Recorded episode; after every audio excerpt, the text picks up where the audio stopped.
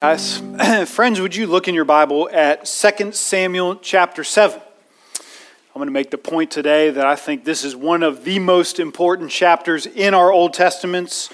You've heard the bulk of it, so I'm just going to read verse 16. 2 Samuel chapter 7, verse 16. This is the promise for everyone who is in Christ Jesus. And your house and your kingdom shall be made sure forever before me. Your throne shall be established forever. Let's pray together. Jesus, you are king of a kingdom. This isn't a volunteer religion that we dabble in. This is a kingdom that we become citizens to and bend the knee to you as Lord and Savior. Clear that up in our mind. Let us know that you reign and reign supreme, and of your kingdom and your counsel and your wisdom and your glory and your authority, there is no end. Praise you for that in Jesus' name. Amen. Well, friends, we've been skipping through our Old Testaments. We land in 2 Samuel chapter 7, and we got to get our bearings here. What's happened in the life of David? David has been anointed king. He's united the kingdom after Saul. He's had a string of victories. God has given him a ton of success. He has made his capital in Jerusalem. They've conquered Jerusalem. And then he built for himself a palace there made of cedar where he dwells when we find him in 2 Samuel chapter 7. While he's sitting there, he has a thought, and it seems like a generous thought, and it comes to him in verse 2, and that is, Why am I living in this extremely comfortable palace made of cedar and all of this beautiful stuff around me, while God is still dwelling in the tabernacle? So, that tent tabernacle that was put together in the Sinai wilderness 400 years ago, that has come all the way into Canaan. That was parked at Shiloh last week. Now we've moved it to Jerusalem. But it's embarrassing for David that he's in a palace and God is in a tabernacle tent. And David's thinking it's time to build God a temple. And wouldn't that be sweet for me to do and give him a nice place to stretch his legs? And God very sweetly visits David and reminds him who builds whom a house. Verse 11 No way, David. The Lord will make you a house. You don't make me a house, I make you a house. You don't build for me, I build for you. And that's a good gospel gut check right out of the gate. God does the building, we do the inhabiting. We don't come into God's kingdom on the basis of all the good works we hope to do for God very soon. Our salvation is not a New Year's resolution.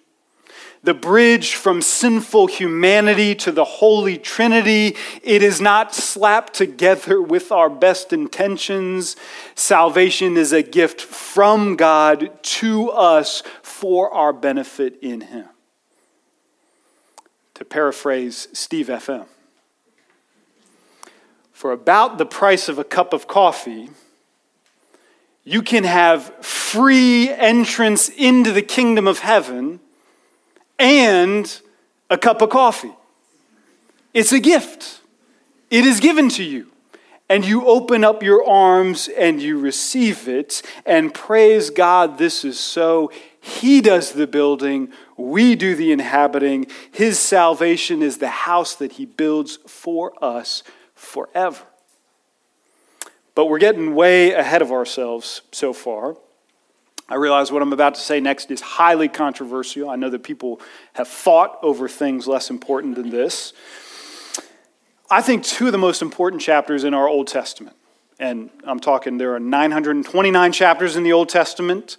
Nobody is allowed to pick Genesis 1 through 3. Everybody knows that's foundational, okay? So you can't pick that. You got to pick two other chapters. And I'm going to say Genesis chapter 12 and the promise to Abraham, and 2 Samuel chapter 7, this promise to David to fulfill that, are the two most important Old Testament chapters. I realize some of you are going to leave the church over that. You're going to go up the road to some milky, emergent Psalm 23 church. That's okay. I've counted the cost. I said what I said. Genesis 12, 2 Samuel chapter 7 are going to tie this wily, centuries in the making Old Testament story together with our New Testament. You miss the connection between Abraham and David and King Jesus, and you have missed the blessed tie that binds the Testaments. No wonder the very first verse in the New Testament, Matthew chapter 1, verse 1, reads the book of the genealogy of Jesus Christ, the son of David, the son of Abraham. No wonder Abraham and David go on to become the number two and number three most referenced Old Testament characters in the New Testament. Jesus David, Abraham, Abraham, David, Jesus. When Jesus appears to us in his incarnation, he doesn't become whatever we fancy him to be and solve whatever we fancy him to solve. He steps right in the middle of a story that has been told since Genesis, and he will fulfill it. So, very briefly, we're going to see that the forever kingdom in our passage was previewed in Abraham, it was promised in David, and it is fulfilled in Jesus. Preview in Abraham, promised in David, and it's going to be ultimately fulfilled in Jesus. Let's talk about Abraham. The promise to David actually sounds a lot like the promise that landed on Abraham back in Genesis chapter 12, because God promises to bless both of them and to make their names great, which he does. So, Genesis chapter 12, verses 2 and 3. And I will make of you, this is to Abraham, a great nation, and I will bless you and make your name great, so that you will be a blessing, and in you all the families of the earth shall be blessed. Now, back when we were in Genesis chapter 12, we said that this is so important. It, it, gives us a heads up, it clues us in that God's salvation is not coming through a religion as we think of it today, but through a nation and a kingdom. It's not a religion that you come and sample for a spiritual pick me up. It's a nation and a kingdom that is going to spread through the cosmos. This is going to help us understand our Old Testaments. Because if you knew anything about Christianity, knew about Jesus, and you started reading your Bible and you read in Genesis chapter 12 that God was going to bless Abraham and bless all the nations through Abraham, and he's going to do that first by giving Abraham a baby, you might, if you had no exposure to the Bible, think this is great. Abraham and Sarah, they're going to have a healthy baby boy, and his name is going to be Jesus, and he is going to kick off Christianity. And if you thought that, you would be sorely disappointed. We're not looking for that religion. We're looking for a kingdom coming. It's going to be slow. It's going to be built through broken people, but it will begin to form. And if you're going to have a nation, and if it's going to come from Abraham, you're going to need at least four things. You're going to need a population because you don't have that. You're going to need laws, you're going to need land, you're going to need a king. All of those things must come together if you're going to have a nation. And that's exactly how the story is told from Genesis 12 up to 2 Samuel chapter 7. You need a population, well, Abraham has Isaac, who has Jacob, who has 12 sons that become the 12 tribes of Israel, that grow into a huge population living enslaved in the land of Egypt. You have a population all of a sudden. And then God leads the people out of Egypt, out of the land of slavery under Moses, and he gives them his laws at Sinai, the Ten Commandments and his moral and civil and ceremonial laws. And then God leads the people up to the borders of Canaan, and through Joshua, he conquers the land of Canaan so that all of a sudden they have a land and they settle in that land. And then this population with laws and land finally get a king because God anoints Saul and then rejects Saul and anoints David, and David becomes the king of this kingdom.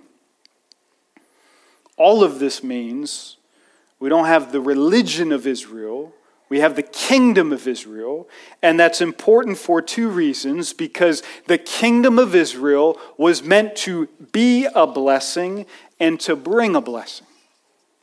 Like just by its existence as a kingdom, one nation under God who is in heaven, the nation of Israel is a blessing to everybody watching because no matter who you were Philistine, Egyptian, Hittite, Canaanite, you could watch a nation under one true God, know something of him, and trust in him. And that was a blessing to the world. They were to be a blessing, but then they also brought a blessing because it's through the nation of Israel that the Messiah, Jesus, will be born. All of that, the seeds of all of that, are in Genesis chapter 12. Don't you see why I think Genesis chapter 12 is such a big freaking deal? I mean, it's got that whole thing right there and then becomes fulfilled all the way up until 2 Samuel 7. What was previewed back then is now promised to David in our chapter. Now, Abraham, when he heard these promises, it must have sounded crazy to him a nation, uh, children that number the stars in the heavens, a blessing to the world because it was just him and Sarah, and Sarah was barren and they had no children. That must have sounded crazy. But this promise also sounded crazy to David, even though he was already king of this existing kingdom, because the promises God makes to David are absolutely supernatural. You got some prophecy going on here. And a lot of times in the Old Testament, prophecy works with two lenses. It's a promise for here and now, what's going to happen to David's kingdom, but it's also a nod to what is happening in God's heavenly kingdom. So both of those are in play, and as David hears this, this must have sounded crazy to him. There are these beautiful heavenly nods in our passage that are true for every believer in Christ who is a citizen of this eternal kingdom founded in Jesus. Verse 10 it says, And I will appoint a place for my people Israel, and will plant them so that they may dwell in their own place and be disturbed no more. Now, that's a little truth about David's dynasty, but that's a big truth about God's dynasty the gospel. Friend, can you imagine? Can you even imagine the possibility of being planted and being disturbed no more? Having a forever home. My wife and I, and a few families in this church, are interacting with DSS and going through the process of fostering and possibly adopting and we went to the first uh, seminar on that and heard just these heartbreaking stories of kids born in our city who don't have that. They don't have a home and they bounce from foster home to foster home, sometimes end up in a group home or an orphanage. And all they want is a place to belong, a home to be a part of, a name to be placed on them, to, to know where they fit in this world. That's all they want. That's actually true of every single one of us. We wander, we run. We don't know our identity. We don't know who we are. We don't know where we belong, and we chase things that just don't satisfy us. And this gospel promise comes to us and says, This is your home. This is where you will be planted, and this is where you will be disturbed no more. Check out verse 11. He says, I will give you rest from your enemies. That's a little promise to David.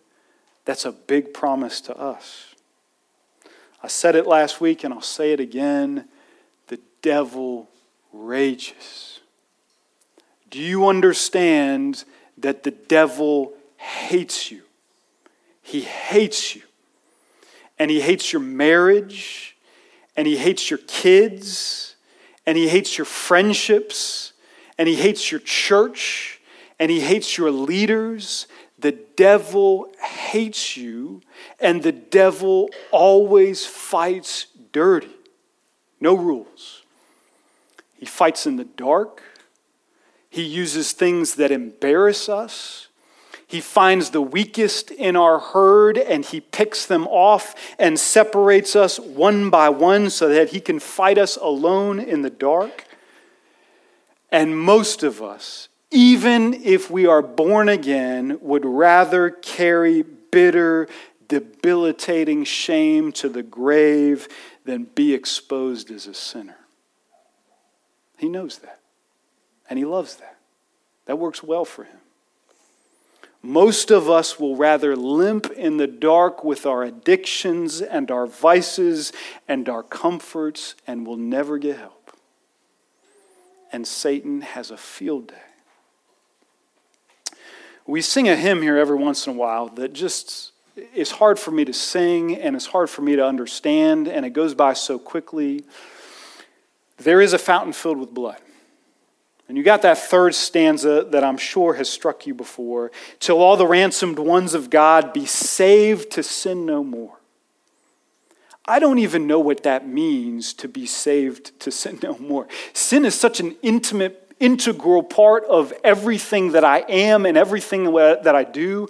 I can't even imagine myself apart from sin. And so then we say this line, be saved to sin no more. And then you got to repeat it like 12 more times. And I'm still thinking about the first time. Would it be possible to wake up in the morning and not to lust, not to desire, not to envy, not to be consumed with bitterness, not to slander, not to hate others, not to hate myself, not to long for what what I don't have. I cannot even imagine that. And God says to you, if you are part of this kingdom, you will be saved to sin no more. It's okay if you don't get it. It's okay if you don't believe it. That's true. That is more sure than the sun that will rise tomorrow. That is more sure than the ground beneath your feet. It is this kingdom that vanquishes all our enemies. And then he closes with this in verse 16. And all this, your house and your kingdom, shall be made sure forever before me. Your throne shall be established forever. Now, he's talking to David, but really he's talking about David's son Solomon, but really he's talking about David's great son Jesus. And God does this really annoying thing in the Bible that all of our moms do with us. And that is if he catches wind that we're not paying attention to what he's saying, he just keeps repeating himself. And so the word forever is happens two times in this verse, and then it happens seven times in 2 Samuel chapter 7 because we're not paying attention, and he wants us to understand what I am talking about here is forever. The kingdom, the king, this salvation, this covenant love, my steadfast faithfulness to you, it is forever, forever, forever, forever. Seven forevers, the number of perfection. It's going to go on for eternity. This kingdom is forever. Now, no sooner do you have this massive gospel promise dropped on you than you become disappointed with the people called to carry it out. This is previewed in Abraham as promised in David, but David doesn't last forever. He dies, and his son takes the throne, and then Solomon's son has the kingdom divided, and then eventually, after 400 years, David's slice of the kingdom it's conquered by Babylon. The people are exiled. They eventually return by God's mercy, but you never really again have a king in Israel, and certainly not a Davidic king to sit on the throne. And so that's led a lot of confused scholars to look at the Testaments and say, you know what? I think we got a plan A and a plan B. Like God tried to save us all through Israel, and if that would have worked, we still would have the, the visible nation of Israel as we see today, but that didn't work, so we're going to scrap that. We're going to go with plan B, and we're going to try Jesus, and he's going to found a religion, not a kingdom, and we're going to go that direction. But that's not how our Bibles read at all. You don't have the New Testament breathing a sigh of relief and saying, We're done with the kingdom idea. We're done with the throne of David and the promise to Abraham. And we're going to start with a voluntary religion where we can find existential meaning for our otherwise mundane lives. Let's try that and see if people are pleased to receive that good news. That's not how our New Testament reads at all. When the angel Gabriel visits Mary in her third trimester, he says of Jesus, The Lord God will give to Jesus the throne of his father David, and he will reign over the house of Jacob forever, and of his kingdom there will be no end. Luke chapter 1 sounds a lot like 2 Samuel chapter 7. And when Jesus bursts onto the scene at 30 years of age, he begins to announce the kingdom of God is at hand. It's a kingdom. Repent and believe in the gospel. And at the end of his life, in his triumphal entry, Israel screams, Hosanna to the Son of David. Blessed is he who comes in the name of the Lord. This is good news. It's good news that David takes up that Jesus takes up the preview to Abraham and the promise to David and fulfills it in himself because it means the promises to David are our promises today. And we are being assured of a dwelling place that won't be disturbed, of enemies that will be vanquished, and of a kingdom that is going to be made sure forever. King Jesus, your kingdom come, your will be done on earth as it is in heaven. Amen. Let's pray. Jesus, you say that every knee will bow and every tongue will confess what we freely hear today that you are King of a kingdom would you, I plead, would you allow us this grace that we would bend the knee willingly today and not unwillingly on the final day? Be glorified in us. Let us proclaim your name, we pray, in Jesus' name. Amen.